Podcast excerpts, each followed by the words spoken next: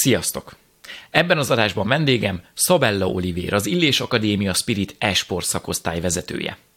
Olivér elárulja, hogy hogyan jelent meg először az életében a hagyományos sport, majd miként csúszott be a hagyományos sportok mellett a videójáték, és ezt a kettőt ötvözve hogyan jutott el odáig, hogy ma már ő főállású e-sport szakember. Természetesen beszélgetünk vele a magyar e-sport helyzetéről is. Ha tetszik a beszélgetés, oszd meg az arra érdemesekkel, dobj egy lájkot és iratkozz fel a csatornára. Ne felejts el körülnézni a lejátszási listában, hát ha találsz még olyan vendéget, aki érdekel. Ha pedig rám vagy kíváncsi, kövess Instagramon. Minden info a videó alatti leírásban. Köszi! Én egy sportoló családból származom amúgy.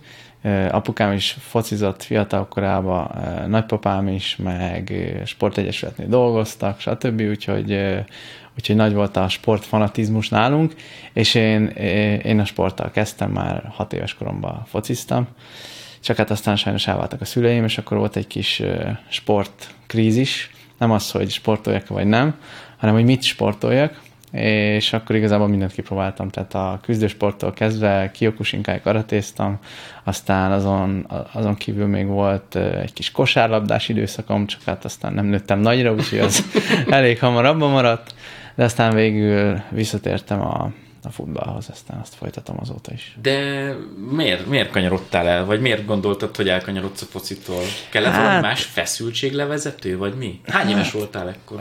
Hat és fél volt, amikor, amikor elváltak a szüleim, vagy hét talán, jól emlékszem, és akkor ugye elköltöztünk otthonra, és akkor megszakadt ez a, ez a rutin. Tehát, hogy nyilván nem én akartam akkor még így, így foci edzésre járni, óvis focira, hanem vittek. De nagyon szerettem amúgy, és aztán ugye amikor elköltöztünk, akkor nyilván anyukámnak nem annyira ez volt a prioritás, és akkor én meg így nem tudtam, hogy most mi a szituáció, és akkor nagyon sokáig könyörögtem anyukámnak, nagyon sok Jackie Chan filmet néztem, és akkor nagyon, sok, nagyon sokáig könyörögtem, hogy hat karatézek, légy mert én nagyon jó karatés lennék, és egyébként nagyon sokáig karatéztem, tehát egy hat évig legalább karatéztem, amúgy elég sok mindent tanított az is, tehát azt abszolút nem bánom, csak hát a, a futballban amúgy sokkal nagyobb jövőm lett volna, amúgy többen is mondták egy edzők, hogyha nem hagyom abba egy hat évre. De ezt nem folytattam, és akkor azóta jó. Csak tehát várjál, tehát hat évesen volt ez a családi helyzet, Igen. akkor utána hat év neked szünet a Igen. fociban, és te 12 évesen kapcsolódtál Így vissza van. a fociba, és akkor is még azt mondták, hogy igazából lehetnél Lehettem volna. Lehettem volna? Igen, igen, mert egyébként mindig azt mondták, hogy a, mentalitásommal abszolút nincsen probléma, a küzdeni akarásommal, meg hát tudod, szokták mondani, hogy a gyerekek azért, azért tudnak gonoszak lenni, és amikor mondjuk 12-13 évesen bekerülsz egy olyan közösségbe, ami olyan mondjuk 6 éve együtt van, és sokkal ügyesebbek nálad nyilván, ott azért kapja az ember az ívet, de valahogy nem adtam föl, és akkor így ezen keresztül meg, meg elég hamar utolértem őket, és ez volt, ami, ami miatt így mondták, hogy itt lehetett volna azért, azért több. Uh-huh. Meg hát most is igazából azoknál a srácoknál már úgymond magasabb szinten focizok, mint ők most. Nagyon sokan abba hagyták. Akik ott, tudod, voltak azok a srácok, akik mindig így a szószólók, akik mondják, hogy hagyjuk inkább meg ilyenek. És így finoman fogalmaztam, tudod. De hát akkor Magyarul ö, bullyingoltak téged? Igen, igen. Csak erre egyébként nem tudom, hogy mi a jó magyar... Ö, de igen. Csesztettek. Mondjuk így. Nem is, nem is keveset, nagyon sokat persze. Hát nyilván én voltam az új gyerek, én voltam a béna gyerek, én voltam az, aki nem olyan ügyes, mint ők, én voltam a csere, tehát hogy nyilván azért de, a gyerekek gonoszak, na. Igen, de hogy nem arról kéne szóljon a foci, hogy egy csapat van, egy közös cél, Ezek... csapatként közösen kell küzdeni. Ezek ilyen jó dogmák, de nem így működik. Sajnos. Mindig, mindig van egy legjobb, és mindig van egy legrosszabb, és a legrosszabbat általában azért szokták bullyingolni. De hogy, oké, okay. csak így fejtegessük a szitut. Attól, hogy valaki legrosszabb, az nyilván csapaton belül relatív, lehet, hogy ő saját magához képest még tök jó, és hogy, és hogy azért Érted, valaki nem úgy rossz, hogy na én elmegyek a foci edzésre, és direkt rossz leszek, ja, hogy a többieknek is rossz legyen. Én ezt Igen. nem értem. Nem, hát ott ez nem is volt egy akkora téma. Hát most én, én azért mentem el futballozni, mert így a saját közösségembe, iskolába, osztályon belül, akkor kerületi bajnokságokban nem voltam rossz. És akkor ugye emlékeztem arra, hogy basszus, hát én fociztam régen, én nagyon élvezem, itt ebbe a közösségbe tök jól megy a játék, hát hadd menjek már el egy magasabb szintre, nyilván országos szinten futballozni milyen jó lenne. Elmentem, nyilván azért ott jött a betonfa, hogy azért mégse vagy annyira jó, mint ezt gondoltad, de én ebbe ott beleálltam, én jártam az összes edzésen, ott voltam, mindenhol mentem, mindig bármilyen ö, zikát kapott az ember, én, én mentem tovább, aztán én úgy, úgy, úgy érzem, hogy azért megtérült ez is, mert hát végülis ebből is tud valamennyi pénzt keresni az ember most már. A karate mit tanított neked Fú. egyébként? Ez, ez annyira... Én ezt nem tudtam róla egyáltalán. Én azt hittem, hogy te csak csontfoci. Hát amúgy a szívem mélyen igen, csontfoci, de, de volt ez az időszak, és egyébként azért vagyok nagyon hálás ezért, mert nagyon megtanított küzdeni a saját tested ellen, a, a rossz dolgok ellen, az ellen, amit mondjuk te lehet, hogy nem szeretnél megcsinálni, de a hasznodra válik. Tehát ott, ott olyan hát nem is tudom, nem tudom ezt finomítani, olyan fájdalmakon, meg olyan, olyan harcokon ment át az ember saját magával egyébként, saját magával szemben, hogy, hogy az így az életre elég sokat megtanítottam úgy. Nyilván nem leszek karate művész, meg azért semmit nem akarok csinálni, de, de tudod, van az a mondás, hogy a sport igazából megtanít mindenre, nyilván hosszabb, hogy veszíteni, emelt fővel, stb. De, de ez, ez nagyon igaz szerintem, és engem ez abszolút megtanított ilyesmire, amikor mondjuk tök egyszerű, reggel fölkelsz halálfáradtan, és mondjuk meg kéne csinálni az ágyadat. Van olyan ember, akinek ez feladat, és ez nem megy, és utálja, és lusta, és izé, és nálam ez abszolút nem probléma, és ezért, ezért, ezért tök hálás vagyok. Tehát ezt a kvázi fegyelmezettséget tanította meg például? Igen, igen, igen. Meg a, meg a küzdeni akarást, hogy, hogy tök mindegy, hogy te most nem akarsz felkelni korán, vagy nincs kedved még egy kört futni, nincs ilyen. Az én szótáramban ilyen nincs. Ma, és egyébként hálás vagyok ezért. Ma úsztál? Vagy mit, ma, ma, ment itt a hajbeállítás mind a kettőnk részéről, ezt most mondom a nézőknek, igen, akik igen, hallgatják az adást, azok nem látják, de ott ment itt a hajbeállítás, mert hogy voltál úszni. Te mennyit sportolsz?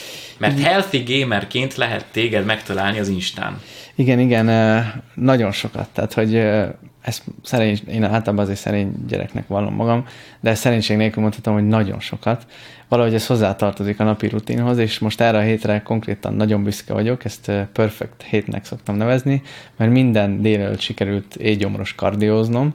Ez azért fontos, mert most egy kicsit testzsír százalékot szeretnék csökkenteni, ez hosszú sztori, és, és az úgy nézett ki, hogy hétfőn úsztam apukámmal két kilométert, aztán kedd szerdán lépcsőgépeztem, csütörtökön akrobatikáztam, és most pénteken megint sikerült úsznom apukámmal egy-két kilométert, úgyhogy ez most ez, ez nagyon jó volt ez a hét. Figyelj, én az éggyomros edzést soha nem értettem, és nem is néztem utána. Az miért jó? Az a, az a mögöttes tudomány elvileg. Nyilván ezek ilyen folyamatosan változó dolgok, találnak ki újat, vonnak vissza eredeti ötleteket, de az, a, az az ötlet mögötte, hogy alapvetően a, testünk az úgy ö, szerzi az energiát, hogy először elégeti a táplálékot, aztán utána attól függően, hogy aerob vagy anaerob mozgást végzel, vagy az izomból, vagy a cukrokból, ami, ami még van, vagy zsírból, ugye az sokkal nehezebb nyilván, tehát azt hagyja a végére, próbál energiát szerezni. És ugye az a lényeg ennek, hogy ugye táplálék már nincs a szervezetedben, gyorsan kiürítjük a glikogén raktárakat, és akkor ott nincs más, mivel kardiomozgás végzel, tehát aerob mozgás végzel, ezért a zsírból fogja kezdeni lebontani a, a zsírsejteket, és akkor abból lesz energiád hamarabb, mint hogyha kajátál volna előtte. Figyelj, az elmúlt két évben úgy járok a reggel 8-as pilates edzésekre, hogy, hogy én hatkor azért kelek föl, hogy negyed hétkor már megegyem az apkásámat, hogy legyen energiám 8-tól edzeni, de az én edzőm a Bea egyébként leszokott cseszni, mindig mondja, hogy nem kell itt reggelizni.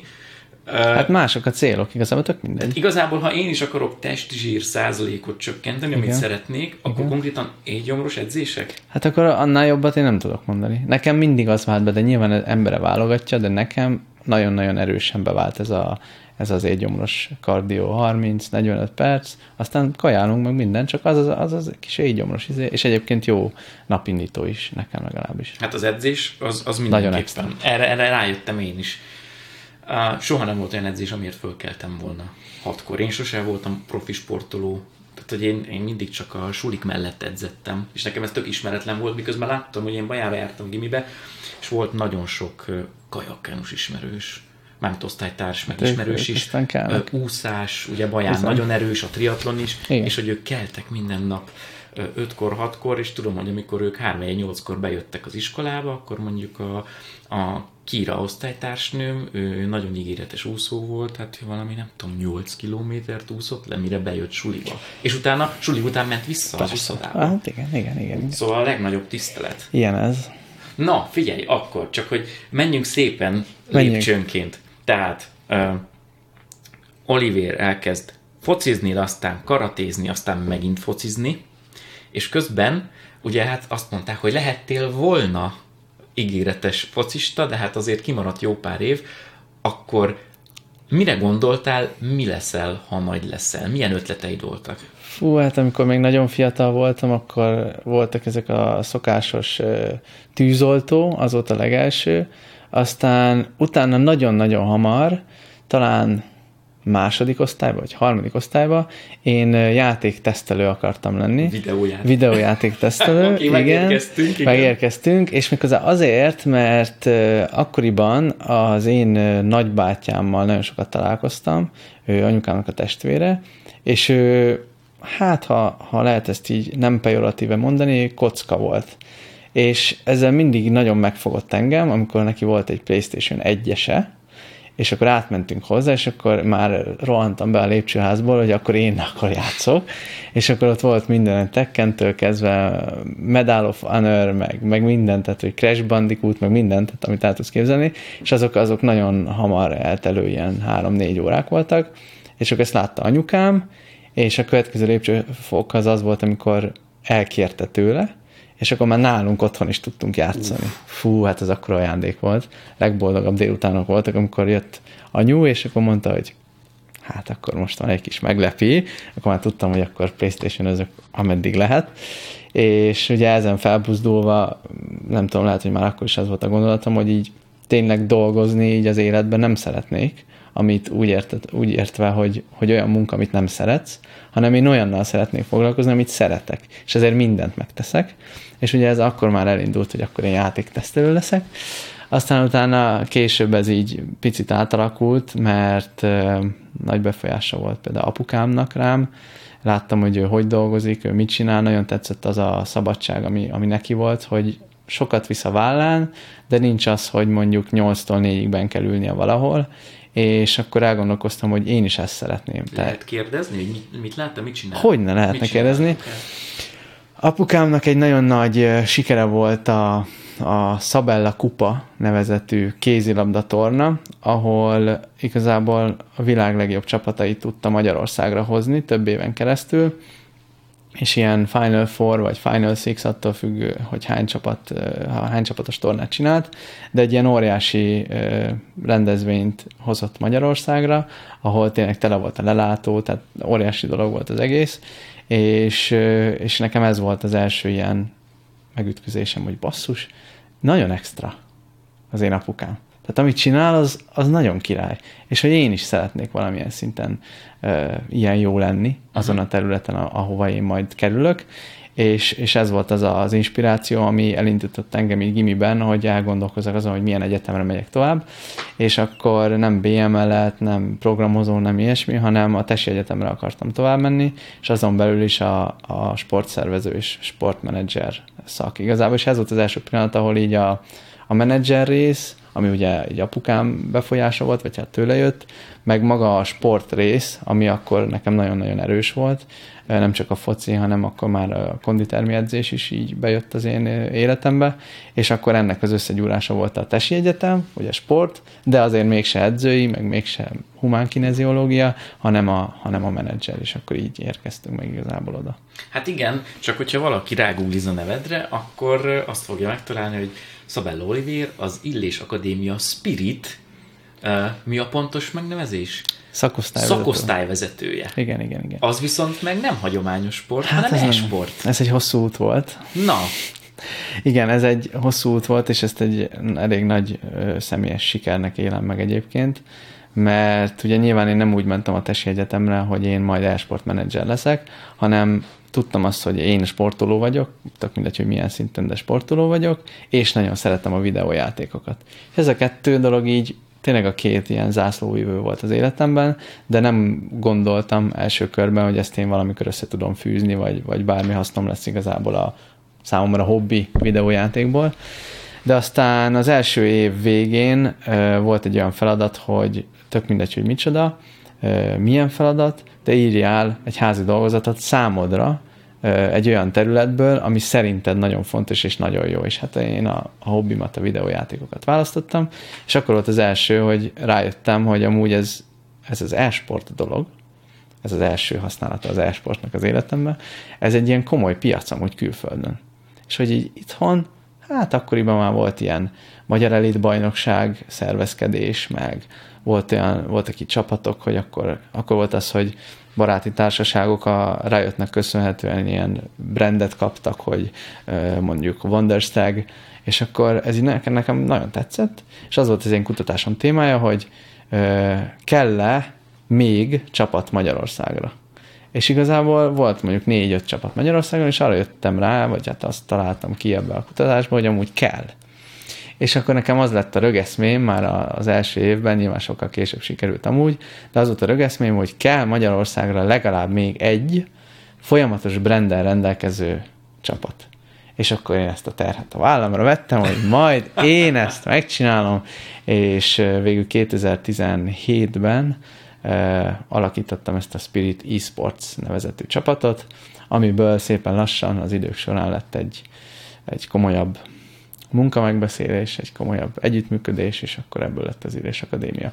Spirit. Hát jó, ezt most két mondatban elintézted, de még ugorjunk igen, igen, vissza igen. arra, hogy, hogy amikor te beadtad azt, hogy neked amúgy a videójáték ez a kedves téma, amiből ezt a házi dolgozatot írom, azzal valahogy úgy érzem, hogy eléggé kitűnhettél a, a nagy átlag hát igen. témáiból. Mit szóltak ehhez a, a TFN? Jó, jól érzed, hát a, a testnevelési egyetemen talán az életem eddigi legnagyobb harcait vívtam meg, ami a karriert illeti, mert hát gondoljunk bele abba, hogy a, a testépítés szentélye, az edzői, a fizikai mozgás, a, a sporttudománynak a fellegvára, a testnevelési egyetem, és akkor oda jön egy kis elsőves hülye gyerek, és akkor mondja, hogy na, én, én akkor a videójátékokkal foglalkozom. Tehát gondolatod kicsit sem néztek hülyének, hogy jó, fiam, majd kinövöd, ez volt a kedvesebb verzió, voltak ennél kevésbé kedvesebbek is, de igazából ezt is így, ezt is a magamra vettem, a vállamra vettem, hogy már pedig nekik is bebizonyítom, hogy ez nem hülyeség, hogy izé,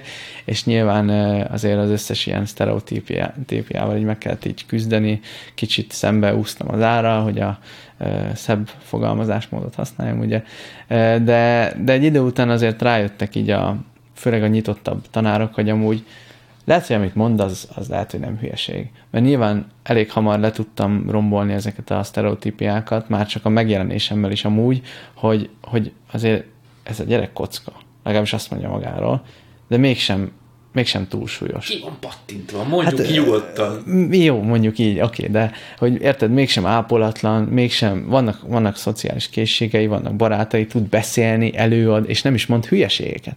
Tehát, hogyha már csak azt mondja, hogy ennyi és ennyi pénz van ezen a piacon, még ha a fele is igaz, már az is elég kemény. És így egy idő után azért elég sok tanár ezt már így szívesen fogadta, meg kérték is már a vége fele, hogy akkor erről beszéljek, meg azóta is amúgy csomó ilyen kis üzenetet kapok, hogy megint te voltál az órán a Tesi Egyetemen, meg a, a pszichológia tanárnő is rólad beszél, meg és ezek, ezek az a, azért jó dolgok, de, de tényleg, tehát azért ez egy harc volt ott az egyetemen. Pont ö, rá is akartam kanyarodni erre a részre, hogy azért jó pár ilyen kerekasztal beszélgetésben én is részt vettem, és, és mindig ott kezdünk, sajnos a mai nap, hogy van a hagyományos sportok, meg van az e-sport, vagy ugye a kettő között félúton a digitális sport, Igen. és hogy még mindig úgy tekintenek egymásra, hogy nyilván az e-sportoló az, jaj, neki nehogy már kelljen három métert gyalogolnia, bármi miatt, a a hagyományos sportoló meg, jaj, nehogy már azt a hülyeséget, Igen. azt olyan nehéz legyen csinálni, Pontosan. vagy hogy az most tényleg abba elfáradtál, hogy ülsz a gép előtt, azt kattingatsz az egérre, hagyjuk már, mert most futottam le nem tudom 10 kilométert, tehát hogy, hogy érezted ezt a fajta hogy mondjam, rossz viszonyt az egyetemen is, hogy ez van? Abszolút. Hogy így abszolút. tekintenek rá? Százszázalékosan. Tehát, hogy én e, e köré építettem amúgy a, a saját brandemet is, hogy ez pontosan ezt, ami létezik tényleg, megmutassam a két oldalnak. Tehát egyik oldalnak sincs igazat. Tehát mind a kettő, amit most felsoroltál, ez ugye nyilván hülyeség. Csak ugye nem tudják és nem tudja a sportoló, hogy már pedig az esportolónak is ugyanolyan keményen kell edzeni, és az esportoló meg nem tudja azt, hogy amúgy, hogyha gyalogol három métert, akkor jobb lesz a játékon belül. És pont ez a lényeg ennek az egésznek, hogy amúgy ezt, ezt tudni kell, mert amúgy különben tudatlanok vagyunk, és ez, ne, ez abszolút nem jó dolog. És igen, ez egy, ez egy létező dolog volt akkor is a, a Tesi Egyetemen, és amúgy még szerintem most is amikor eznek a fogalmazásnak nekiálltál, vagy nem tudom, volt-e még bármilyen sporttal kapcsolatos neked az egyetemen, akkor hanyas évekről beszélünk? 2015 körül kezdődött ez, igen. Tehát, hogy itthon talán még olyan szintű mondjuk e-sport szakirodalom lehet, hogy nem nagyon létezett, ezt tippelném, most így visszapörgettem az időt. Honnan tudtál tájékozódni? Honnan tudtad, hogy mekkora piac ez, mennyi pénz van benne, ugye milyen ligák vannak, milyen csapatok, azokat ki szponzorál. Hogy kezdtél el belemászni az e-sport témába? Jó is, hogy felhoztad ezt a szakirodalmi dolgot, mert nem volt abszolút uh, hazai tényleges tudományos szintű szakirodalom, magyar nyelvű, és ezt is feladatomnak éreztem, ez már a harmadik. E, és e, az első ilyen nagyobb publikáció amúgy, azt, azt is én írtam meg az információs társadalomba, és előtte igazából csak nemzetközi cikkekből. Tehát az volt a nagyon durva, hogy itthon semmi, nemzetközi szinten meg azért már van egy csomó nem is feltétlen szakirodalom, mert akkoriban még annyira sok abból sem volt, volt egy-kettő, de cikkekből, hírekből, meg hát elkezdtem követni az ilyen úgymond influencereket, akik így e-sportban vannak otthon nemzetközi szinten, és akkor rajtuk keresztül azért elég sok információhoz jutott az ember, meg aztán itthon is elkezdett szerveződni valamilyen szinten ez a dolog, voltak ezek a, ezek a LOL VB nézések, akkor azzal kapcsolatban is volt egy csomó hír, meg, meg a, igazából az én baráti köröm is valamilyen szinten ilyen kocka volt velem együtt, nagyon sokat loloztunk, és azért azon keresztül is így sok információt tud begyűjteni az ember.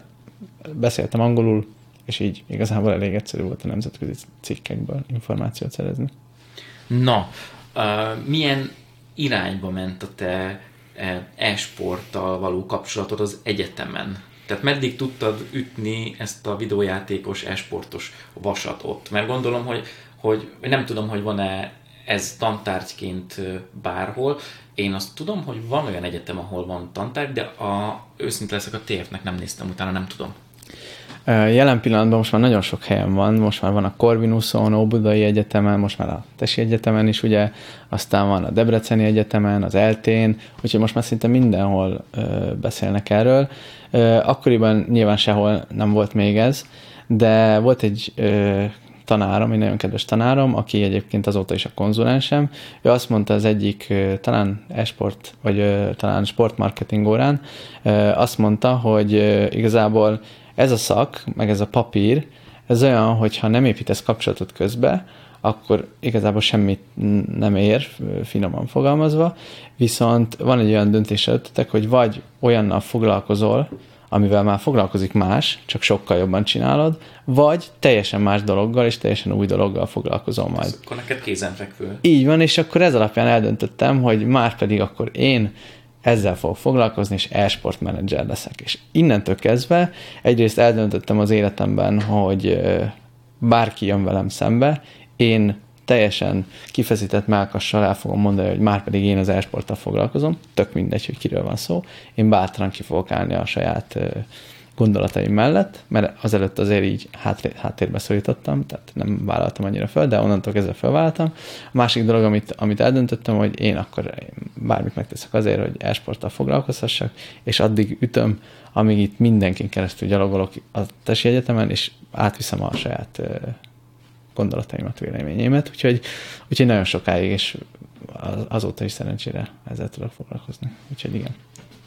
Na, amikor te megalapítottad a Spirit e-sportsot, Spirit e-sports, ugye? Az volt, a, igen, igen, az első, igen. Akkor, akkor az még esetleg ott volt a gondolataid között, hogy te játszol is, vagy kell játszál, vagy úgy voltál vele, hogy full focus management? Hát az elején, az első három évben én játszottam végig, teljesen aktívan. Az első évben volt úgy, hogy, hogy nem feltétlen fogok játszani, mert voltak fiatal játékosaink, és megmondom őszintén, ügyesebbek voltak, mint én. Rainbow Six-ről beszélünk egyébként. És utána viszont a, a szövetség, mert akkor már megalakult a HUNES, hozott egy olyan szabályt, hogy az első évben csak 18 év fölötti játékosok játszhatnak, és így mit volt mit tenni, sajnos, ugye, játszanom kellett, egyébként abszolút nem bántam, mert nagyon öm, úgy éreztem, hogy ez, ez nekem a második lehetőségem a sportolói karrierre, és ott nagyon így ráfókuszáltam, hogy akkor én már pedig, ha nem tudtam profi sportoló lenni, akkor, akkor profi elsportoló leszek, és hát mondjuk ahhoz képest magyar viszonylatban akár azt is mondhatjuk, hogy sikerült, mert végül is három évig ott voltam a, a magyar első osztályban, vagy bárhogy hívjuk a Magyar Nemzeti Esport Bajnokságban.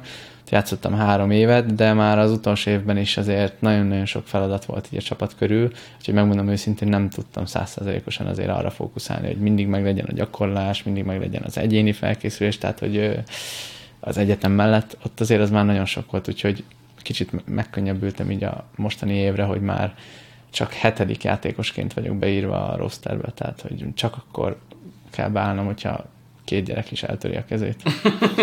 Na jó, figyelj, a, mit hoztál a, TF-ről, ami a hagyományos sportokban már meglévő tudás, tehát hogy milyen, minek a szellemiségében indítottad el a, a spiritet? Tehát, hogy, hogy láttál-e olyan fajta mondjuk jó gyakorlatot, ami a hagyományos sportolóknak növeli a teljesítményét, és úgy gondoltad, hogy hát basszus, ezt a haveroknak is meg kell csinálnia, hiába e-sportról beszélünk, mert biztos vagyok benne, hogy ez javítja a teljesítményüket.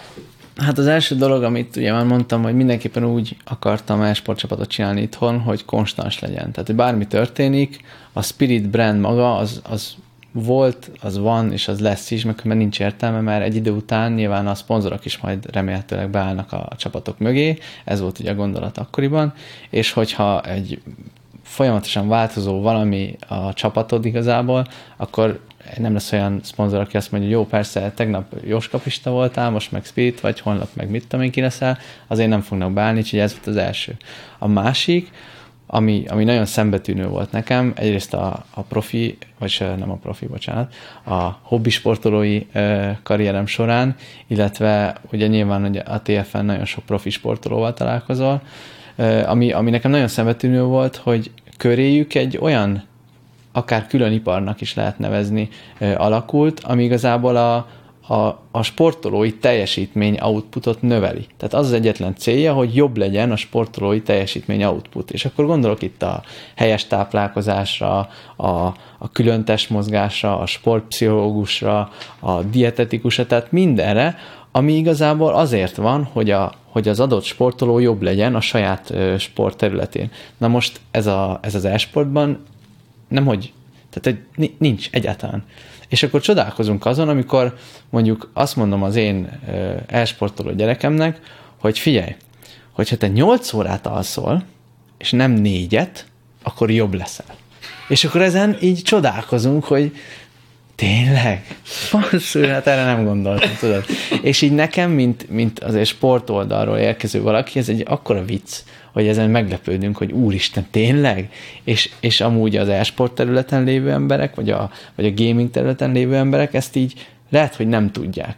És nekem ez lehet, hogy egyértelmű, meg én ezen nevetek, de nekik ez abszolút egy új dolog lehet. Most nyilván az alvás az lehet, hogy egyértelmű még nekik is, de az, hogyha jól táplálkoznak, az abszolút nem egyértelmű. Az, hogyha mondjuk mozognak, az nem egyértelmű.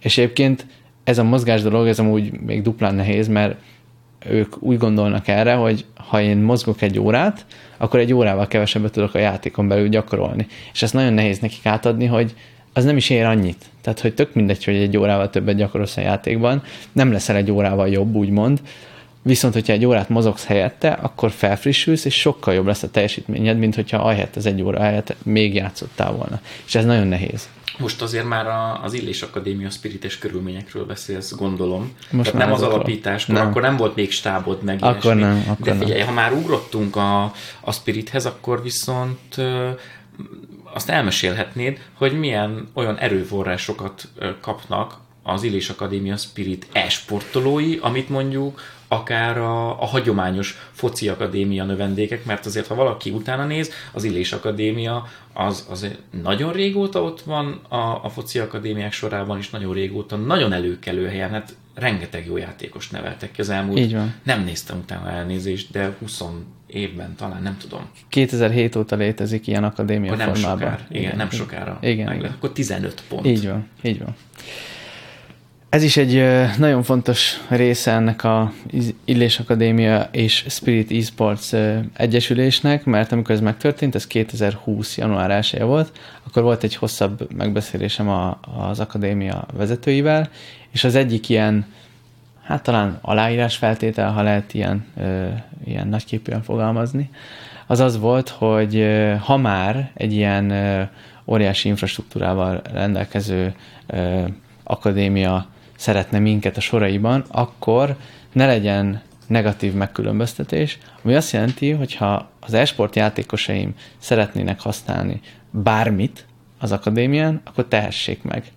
Ami azt jelenti, hogy használják a konditermet, ha szeretnének, akkor futballozzanak, valahol, valamikor, amikor van hely nyilván, és használhassák az emberi erőforrás adta lehetőségeket. Tehát, ha szeretnének sportpszichológussal beszélni, akkor beszélhessenek, ha mentáltrénerrel, akkor vele beszélhessenek, ha dietetikussal, ha személyedzővel, teljesen mindegy. A lényeg az az, hogy a, az akadémia 100%-os infrastruktúráját az esport szakosztály is ugyanúgy használhassa, mint a férfi labdarúgó szak- szakosztály, vagy most már a női labdarúgó szakosztály. Tehát bármit, mindent. Ez nagyon menő szerintem. Nagyon főleg, menő. főleg, hogy ha valaki megnézi, hogy az Illés Akadémia hogy néz ki és milyen infrastruktúrája van, hát egy nagyon-nagyon-nagyon most bocsánat, hogy így fogalmazok, nagyon nyugati.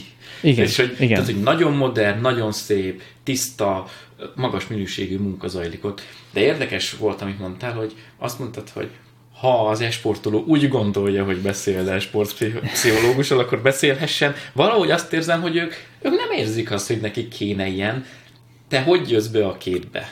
Hát én mondom meg nekik, hogy kéne ilyen, de nem egyébként most már azért, például van, van egy olyan játékosom, hogy Csibi, ő már több mint két éve van nálunk, és ő azért már már átszellemült, úgymond, tehát én- új generációs elsportoló, hogy, uh-huh. hogy mondhassuk így, ő ott is lakik, tehát ő, ő bentlakásos akadémista, ő a gamerházban lakik, már két éve, és ő azért beleszokott már ezekbe a körülményekbe, tehát ő tudja, hogy be tud menni a sportpszichológushoz, ő tudja, hogyha, hogyha kér tanácsot a dietetikustól, akkor ott az ajtó bemegy és kér, és egyébként ő ezt már használja is. Nem olyan gyakran amúgy, amilyen gyakran én ezt szeretném, hogy használja, de, de néha, amikor ö, valamilyen krízisben van, akkor tudja, hogy hova kell, kihez kell nyúlni, és tudja, hogy ez segíteni fog. Na most a régi generációs esportolók, hogy ugyanazzal az analógiával éljek, ők, ők nem is tudják, hogy egyébként ez segít.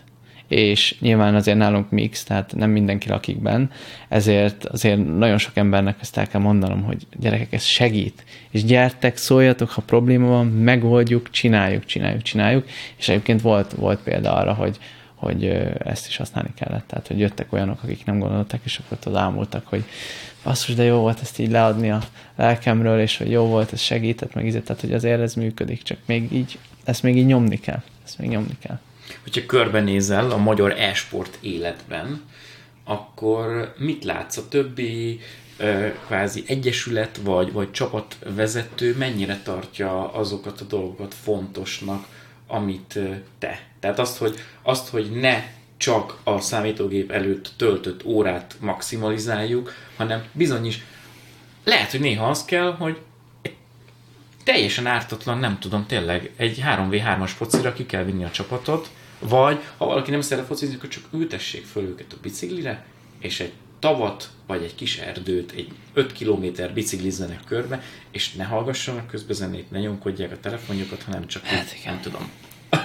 Jaj, de lemondó volt ez a hát, igen. Most megpróbálok nem uh, bántóan fogalmazni. Jó, én nem arra kérlek, hogy itt más csapatokat egyesével elemez, hanem te mit látsz nagy általánosságban, én erre vagyok Jó, kíváncsi. oké. Okay. Így, így fogok tudni rendesen válaszolni. Én azt gondolom, hogy most már elértünk oda a hazai piacon, hogy van néhány olyan csapat, vezető, inkább, inkább azt mondom, hogy csapatvezető, akik már elkezdenek úgy gondolkozni az e-sport csapataikról, ahogy kéne. Tehát elkezdenek azon gondolkozni, hogy lehet, hogy fontos lenne tényleg megcsinálni rendesen a szerződéseket, tényleg fontos lenne mondjuk, hogyha egy új játékos szeretnék egy másik csapatból igazolni, akkor a másik csapat vezetőjével beszélek. És nem Ak- ráírok így van, Facebookon vagy így Instagramon. van, így van, akkor elkezdenek gondolkozni azon, hogy mondjuk jó lenne, hogyha megjelenik a social media felületeken, jó lenne, hogyha egységes lenne a csapatom, tehát még, még ezek sem jelennek meg mindenhol Magyarországon, de van egy-két olyan csapatvezető, ami már el, aki már elkezd ilyen irányba elindulni.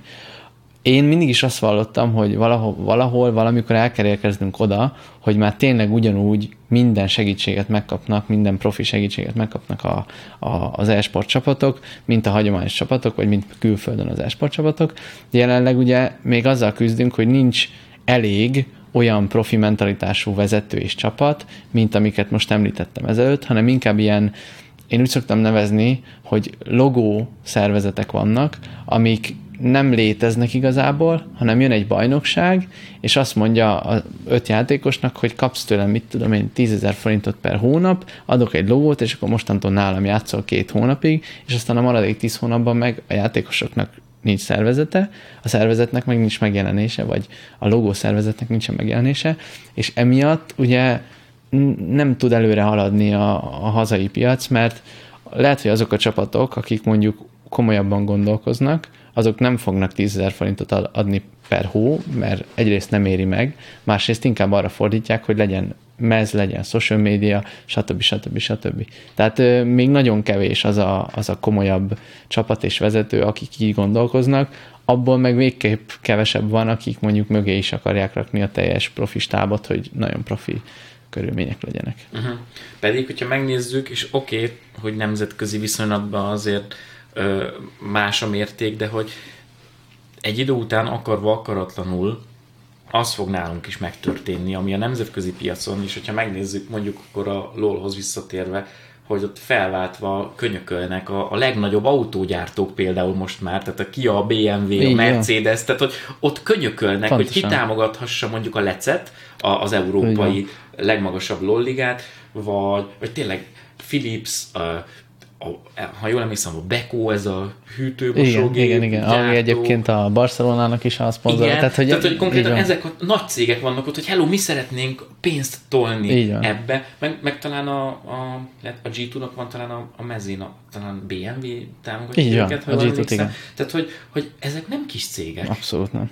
Abszolút És nem. hogy ugye ott vannak. Hogyha megnézzük, akkor már szerencsére ha egy emnebet is már azért nagyobb cégek támogatnak, viszont amit mondtál, hogy, hogyha csak ilyen logó csapatok vannak, akkor az nem segíti azt, hogy ezt az egész uh, struktúrát, vagy ezt az egész közösséget uh, a helyén kezeljék, és, és hogy vegyék eléggé komolyan. Abszolút. Találkozol ilyennel? Mert azért gondolom, te folyamatosan gondolkozol abban, hogy milyen szponzorokat, milyen támogatókat lehet behozni, aki akár eszközt ad, aki akár pénzt ad, vagy, vagy ti megjelentek az ő felületeiken, tehát hogy gondolom ezen is, is jár az agyad. Hát igen, ez a munkámnak nagy része, legalábbis a gondolkozásom nagy része, hogy ki az, akit be lehetne vonzani, és ki az, akit nem, és nagyon-nagyon sok tárgyaláson vagyok túl, így cégekkel, vagy, vagy szponzorokkal, és amúgy az a meglepő, nem egyszer, nem két- kétszer kaptam olyan választ, hogy én nagyon sok pénzt adnék. Tehát én nagyon sok pénzt adok az e-sportnak, de nem a magyar piacra. Tehát engem nem érdekel, hogy te vagy a legjobb ebbe a játékba, nem érdekel, hogy, hogy legnagyobb infrastruktúrád van, hogy 40 játékosod van, hogy mit tudom én, legnagyobb számaid vannak, tehát hogy ez nem ér, mert én azt mondtam nekik, hogy adjatok nekem egy évre 10 millió forintot, abból per játék fixen az első leszek Magyarországon. És mindenhol megjelen lesz a legtöbb közvetítési óra, stb. stb. És azt mondta, hogy nem a 10 millió forinttal van baj, én adok 20 millió eurót is, tök mindegy, csak nemzetközi piacra. Aha. És azért, mert mondjuk egy G2-nak van, most mondok egy tényleg egy számot, fogalmam sincs, hogy mekkora, de mondjuk van egy milliós megjelenése per hó, uh-huh. nekem meg van ezer. És tök mindegy, tehát nem a pénz a lényeg, hát simán ad 20 millió eurót, mert neki megéri, csak nem nekünk, és nekünk 10 milliót sem ad, mert nem éri meg, nem jön vissza. Tehát, hogy itt még sajnos tényleg elég nagy az űr, és nagy a probléma, és ez tényleg nem segíti azt sem, hogy nincs nyolc olyan csapat, ami abszolút komolyan vehető Magyarországon. De ennek a, talán még az is lehet a baja, amit én észreveszek, mint néző, hogyha mondjuk belenézek az emnebbe, vagy belehallgatok a közvetítésbe, és mondjuk megemlítik azt, hogy jaj, most innen ez lépett le, jaj, most innen ez átment, innen oda, hogy, hogy egy picit, és nagyon bocsánat, de a játékos mentalitás az azonnal idézélesen óvoda szinten van. Pontosan. Hogy, hogy nem tudják megkülönböztetni a, mondjuk a, a magánéletet a, a, a csapatjátéktól, vagy ha az van, hogy összeraknak egy csapatot, és mondjuk elveszíti az első két-három meccset, akkor nem azon gondolkozik, hogy jó, de a következő öt meccsen majd javítunk, vagy ez az év, mivel most kezdtünk, ez egy ilyen rávezető év, Pontosan. összeszokik a csapat, jövőre meg tönkreverünk mindenkit, hanem három meccs után már valaki mondjuk, hát én léptem, Így van. és leszarom. Így Tehát, van. hogy én, én ezt látom, hogy ilyen szinten még itthon ez, ez, gyerekcipőbe jár. Jól látom, vagy nem látom? Nagyon-nagyon jól látod, a játékosok 80%-ának a mentalitása hulladék. Borzalmas, tényleg nagyon rossz.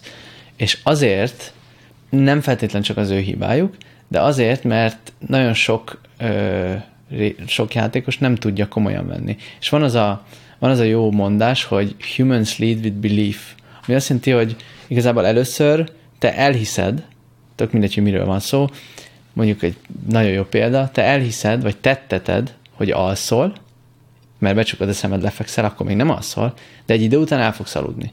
Most ugyanez az igaz, igaz erre is, hogy te először el kell hinned azt, hogy te profi vagy. Te egy profi elsportoló vagy. Tök mindegy, hogy nem keresel vele pénzt, hogy nem olyan a bajnokság, mint nyugaton, hogy nem fizetnek neked 6000 eurót havonta, teljesen mindegy. Te elhiszed, hogy profi játékos vagy, akkor profi lesz a mentalitásod, és egy idő után elérsz oda, hogy tényleg profi leszel. De ha el se hiszed az elején, és hülyéskedsz, és nem érsz oda időbe, és nem fogod olyan komolyan venni, mint ahogy ezt szeretnéd, akkor soha a büdös életben nem lesz belőle profi játékos, és ezt itt aláírnám egy papíron. És az a baj, hogy a játékosok 80%-a sajnos nem tudja komolyan venni, nem tudja profiként kezelni az egész szituációt, és ezért valóban soha nem lesz belőle profi, és ezért nagyon-nagyon kicsi százaléka játékosoknak lesz Magyarországról profi esportoló. Sajnos. Tehát igazából nem a tudás hiányozna, Nem. hanem mentalitás. Így van. És ezt a hagyományos sportoknál is sokszor lehet látni. Így van. Ez az elfáradás fejben. Így van. Ez, és nem akarok itt nagyon ilyen károgó lenni, de ez, de ez annyira tipikusan ilyen, nem tudom, hogy magyar, vagy közép-európai, vagy balkáni, de ez a, ez a fejben elfáradás, meg ez a föladom. Így van. Föladom, és hiába van még 30 perc a meccsből. Én föladtam. Igen, mentálisan. Így van, ennyi volt. Egyszer Ennyi nem sikerült egy play, és akkor Igen. vége. Így van. Ez sajnos nem hiszem, hogy ez feltétlen magyar betegség, de, de nagyon sok magyar játékos ütközik ebbe a problémába. Te ebbe bele tudsz szólni nálatok, vagy ezt látod, igyekszel orvosolni, vagy vannak már olyan szinten a, a te játékosaid, hogy úgy gondolod, hogy akár egy picit jobb lehet nálatok a helyzet. Hát, fú, bárcsak úgy válaszolhatnék, hogy minden játékoson már teljesen profiként gondolkozik, de sajnos nem. Viszont, viszont nálunk az a jó, hogy vérprofi körülmények vannak. Tehát, hogy nem tudod elképzelni, hogy milyen, vagy hát biztos el tudod képzelni, de tényleg hagyományos sport szintű, elit akadémia szintű profi körülmények vannak nálunk, az esportolóinknak is, és ezért sokkal könnyebb ez a szituáció, hogy már pedig fiam, te profi vagy. Nyilván még könnyebb lenne, ha azt mondhatnám, hogy oké, te profi vagy és kapsz két kilót havonta, itt még nem tartunk, vannak olyan csapatok, akik amúgy fizetnek, de szerintem az sem fenntartható piaci szinten, de mindegy, ez megint másik téma. De nálunk ez, ez picivel könnyebb, és ezért könnyebb a játékosokra hatni, mert ezt látják, látják a profizmust, látják azt, hogy, hogy mi mit teszünk bele, látják a megjelenésénket, tehát nálunk picit egyszerűbb, de amikor ez, ez gyakorlatban ki kéne, hogy jöjjön, akkor azért sokkal kevesebb játékosnál jön ez ki. Van egy-két olyan játékosom, aki már tényleg vérprofi szinten tud gondolkozni, de nagyon-nagyon pici százalék sajnos. Viszont így könnyebb őket lögdösni a felé emiatt a körülmény halmaz miatt. Olyat is hallottam, vagy, vagy, vagy olvastam, vagy hallottam, inkább hallottam, azt hiszem talán ilyen esportos körökből, hogy viszont meg van az a fajta mentalitás is, hogy mondjuk van egy, egy ígéretes játékos, és akkor elhívnák egy csapatba, és neki az első ö, gondolata, hogy jó, hát mit tudom én, 250 vagy 300 nettót kérek, és akkor majd jövök játszani. Úgy, hogy még egy másodpercet nem bizonyított semmilyen pozícióban. Va, va, van Tehát, hogy akkor ezt is, ezt jól hallottam? Hogyne, hogyne, főleg uh, LOL-ban, ott, ott nagyon sok ilyen fiatal van, mert ott általában például a, a LoL-ban maga a solo queue eredmény, szint, mondjuk, hogy te challenger vagy, az már azért elég sokat jelent. Az egy erős bizonyíték annak, van. hogy érted a játékot. Így van, így van, mert mondjuk például Rainbow Six-ben, hogyha valaki elér a Diamondot, vagy a, vagy a Champion, tök mindegy, semmit nem jelent, mert nagyon rosszul van megcsinálva a rendszer, lehet csalni, hogy így mondjuk boostoldatod magad, tök mindegy, tehát az semmit nem jelent. De LoL-ban például az sokat jelent. És hogyha van egy olyan játékos, aki mondjuk fiatal, 16-17 éves, challenger, és mondjuk a magyar szinten top 3-ban van a saját rolján, akkor ő azt fogja mondani neked, hogy oké, okay, jövök hozzád 50 ezer per hó. És amíg tart a, a bajnokság. És ilyet épeszű menedzser erre nem mond igent tök mindegy, hogy megnyernéd esetleg a bajnokságot mondjuk azzal a gyerekkel, nem ez a lényeg. Tehát most te ki fogsz adni 150 ezer forintot a három hónapos bajnokság alatt, a játékosod jön, aztán elmegy, és nem, nem építettél semmit. Semmit nem építettél a jövőbe, és kidobtál 150 ezeret az ablakon. Mert nem jön vissza az a pénz, tehát ha már csak az anyagiakat nézzük, az a pénz soha büdös életben nem jön vissza. És most nyertél vele esetleg, esetleg egy játékossal mondjuk, ha nagyon szerencsés vagy, egy bajnokságot. Egy olyan bajnokságot, ami egyébként nem érdekel senkit Magyarországon kívül. És nem, tehát nem, nem tudsz vele semmit se kezdeni, és sajnos vannak olyan logószervezetek, akik ezt kifizetik.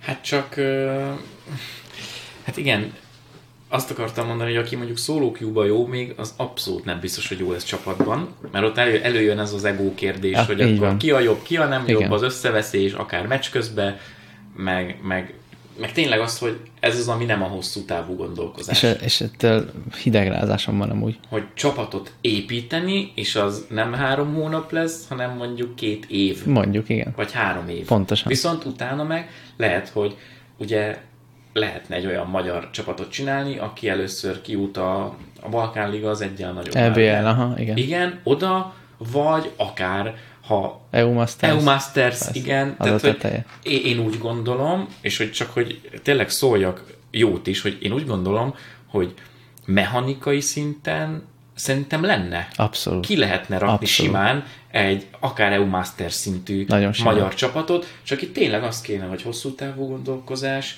és a, és a játékos mentalitásnak az a fajta nem tudom, faragása, hogy, hogy tényleg profiként gondoljanak erre, és előbb kell bizonyítani, és utána viszont megérkezik a, a, a javadalmazás is. Pontosan, volt egy, volt egy tesi tanár a Jedlikányos gimnáziumban, ahol jártam, ő az ilyen szituációkra azt szoktam mondani, hogy sok sokkal szerényebben, fiam, sokkal szerényebben. És ez annyira igaz, ezek, ezek elmondom, hogyha esetleg e, profi játékosok is hallgatják a podcastet, biztos, hogy hallgatják, mondok nektek egy rentábilis életutat, amiből profi játékosok lesztek.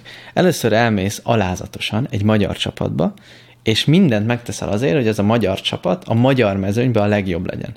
Nem azért teszel meg mindent, hogy te a legjobb legyél, hanem a csapattal megnyersz mindent, amit lehet majd utána bejutsz szépen az EBL-be, ugyanazzal a csapattal, király leszel ott is, mint játékos, ott már valószínűleg nem fogjátok megnyerni az EBL-t, tehát teljesen mindegy, te, mint játékos már kikerültél alázatosan és klubhűen a nemzetközi mezőnyre, nyilván mindent azért ott megkapsz már a csapatottól, majd utána a csapatot segítségével, a menedzseret segítségével, aki ugyanúgy nem hülye, és tudja, hogy ő soha nem fog a lecbe bejutni, mert nem fog kifizetni 40 millió eurót a spotért, de te, mint játékos, nyugodtan eljuthatsz oda, és ő, hogyha nem hülye, akkor segíteni fog téged. Tehát először te segíted a csapatodat, a saját piacodon, majd utána szépen tovább lépsz, és a csapatodat nem megkárosítva, nyilván, egyre szépen feljebb jutsz, és itt leírom neked megint csak papírra, hogy az összes csapatmenedzser még segíteni fog téged a következő csapatba igazoláshoz.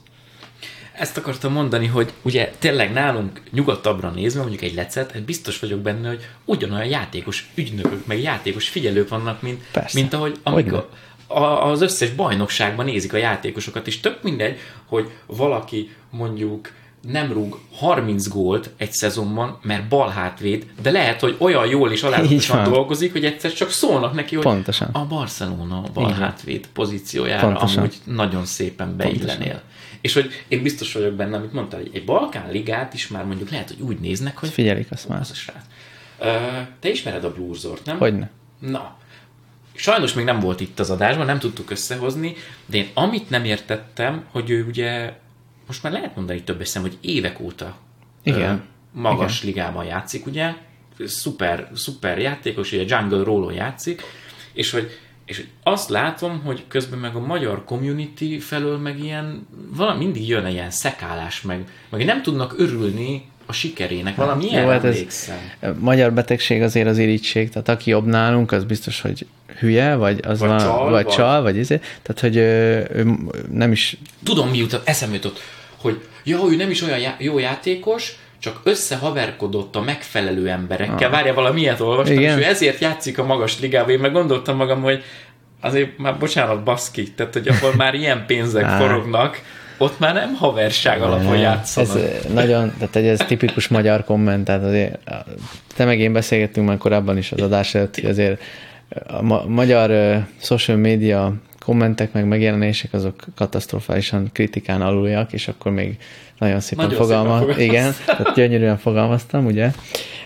De, de nem, tehát hogy azt képzelik amúgy a magyar emberek, hogy akkor ez úgy, ez a barcelonás példán tovább gondolva, hogy ez úgy, úgy működik, hogy én nagyon jó vagyok az utcák terek bajnokságába, de a Ferencvárosnak a, az igazolási kérelmét azt én nem fogadom el, mert a Ferencváros az nekem egy szar, és én csak a Barcelonába fogok igazolni. Tehát, hogy ő nem, nem értik a magyar játékosok, hogy amúgy ez ilyen lépcsőzetes dolog, tehát, hogy nem így működik, és mindig a gonoszt és a rosszat látják a, a magyar csapatokban. Tehát én nem igazolok, még magyar csapatba se ingyen, ha már én oda megyek, tehát én, mint a legnagyobb király a világon, én olyan alantas gyerek vagyok, hogy oda megyek a Ferencvárosba, akkor már nagyon sok pénzt adjatok nekem, mert hát ez, ez annyira kritikán aluli, hogy én csak a Barcelonába megyek. Tehát, hogy ez valami hihetetlen. És amúgy Brúzorral visszatérve, ő is úgy került ki, hogy szépen Magyarországon nagyon jól teljesített a saját csapatában, majd aztán felfigyeltek rá, elment próbajátékra külföldre, szépen alázatosan megcsinált mindent itthon,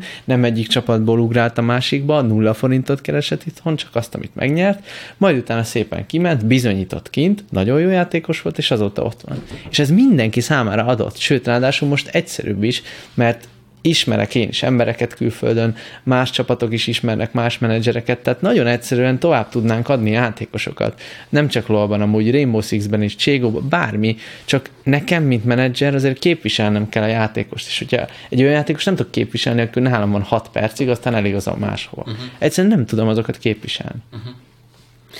Van-e nálatok bármiféle nyílt nap, vagy, vagy be lehet-e tekinteni mondjuk így az Illés Akadémia Spirit munkálatokba? Mert hogy én biztos vagyok benne, hogyha mondjuk ezt leendő e-sportoló gyerek, vagy e-sport aspiráns, vagy valaki szülő hallgatja, mert hogy azért a, a hallgatóim nagy része már, már hát szerintem ilyen 35-40 körüli, uh-huh. tehát hogy már ott van kisgyerek, hogy, hogy hogy lehet tájékozódni például arról a munkáról, vagy lehet egyáltalán, ami, ami nálatok folyik. Akkor mindenképpen el kell mondjam azt, hogy nálunk először most már akadémista lehet e-sportoló, ami azt jelenti, hogy ha felvételt nyer az iskolánkba, mert amúgy az akadémiának saját- sportiskolája van, hogyha oda felvételt nyer, akár, akár e-sportoló is lehet bentlakásos tanuló nálunk, tehát már ilyen lehetőség is van a, az akadémián. De ezen kívül, ugye, hogy a kérdésre is válaszoljak, vannak nyílt napok, am- amikor be lehet jönni, meg lehet nézni a gimnáziumot, meg lehet nézni, hogy hogyan edzenek a srácok, tehát eh, ez abszolút azt hiszem, hogy fél évente egyszer van. Uh-huh amikor be lehet jönni ilyenre, meg egyébként, hogyha egyeztetünk, akár velem, vagy, vagy, vagy veled, teljesen mindegy, akkor én nagyon szívesen körbevezetek bárkit amúgy a szombathelyen, ott az akadémián, hogy hogy is néz ki, mit csinálunk. Ott vannak a, a játékosaink is, két bentlakású játékosunk van, velük is lehet beszélgetni, tehát bármikor. Mi, mi abszolút a, a jövőt szeretnénk így építeni ott szombathelyen, tehát nálunk ez, ez abszolút megoldható, szeretnénk fiatalokat. Félmondattal említetted, hogy ott a papír aláírás feltétel az az volt, hogy itt mindenhez hozzáférjetek, meg egyenlő bánásmód, ez azért megvan? Meg. Vagy, vagy van még itt az ilyen egymásra kacsingatás, vagy, vagy mosolygás esetleg? Mm, most így, hogy az első válaszom nyilván az volt, hogy meg, mert amúgy, amúgy tényleg mindent használtunk, és minden abszolút adva van de azért, azért ott is idősebb generáció az edzői gárda, meg a, nyilván a vezetői gárda, és azért néha még én, mint, mint szakosztályvezető azért kapom a, a poént, hogy mi a srácok FIFA-ban nem megy, vagy nem tudom, tehát hogy azért, azért, azért jönnek a, jönnek a, a szurkálódások, de, de csak poénból, uh-huh. és ami, ami igazán fontos, és ami számomra nagyon szívmelengető, úgymond, például egy, egy konkrét esetet tudok mondani neked, hogy én ugye játszom az akadémiának a dolgozói kispályás foci csapatában is, és amikor van meccsünk, utána mindig el szoktunk menni, közösen így beülünk egy étterembe és kajálunk, és pont ment egy bajnokok ligája meccs, a Manchester City Real Madrid, és közben a Cségó csapatomnak pedig CEE e kvalia volt, és én ott szépen ott ültem, és néztem a kis telefonon a, a, a kvalit, a, közben megnézték a nagy bajnokok ligája mérkőzést, de így a, a meccs vége fele azért már így, tudod, így oda tekingettek, és a legvége felé meg már együtt szurkoltunk az edzőkkel a Cségó csapatomnak. És ott voltak a vezetők, ott volt mindenki, és tényleg kérdezgették percenként, hogy akkor most hogy állunk, meg mi történik, meg mi az, hogy gazdaság van a Cségóban, meg hogy kell fegyvereket venni, meg mi az, hogy most 11-4-re vezettünk, most meg már csak 11-8, és akkor tudod, így mondom nekik, hogy hát te oldalcsere volt, mi is lejt a pálya, és akkor igen, és tudod, és a vége felé már, már így együtt szurkoltak a, a, az e-sport szakosztálynak, a, nem pejoratíve fogalmazva, de a vaskalapos, hagyományos sport képviselői is, és másnap meg, amikor, mert nem tudtuk végignézni a meccset, másnap, amikor meg bementem az akadémiára, akkor meg mindig az volt az első kérdés, na, nyertünk, nyertünk, mi volt, mi volt, tudod, és azért ezek, ezek nagyon, nagyon, nagyon jó dolgok amúgy, és ez jól esik nekem is.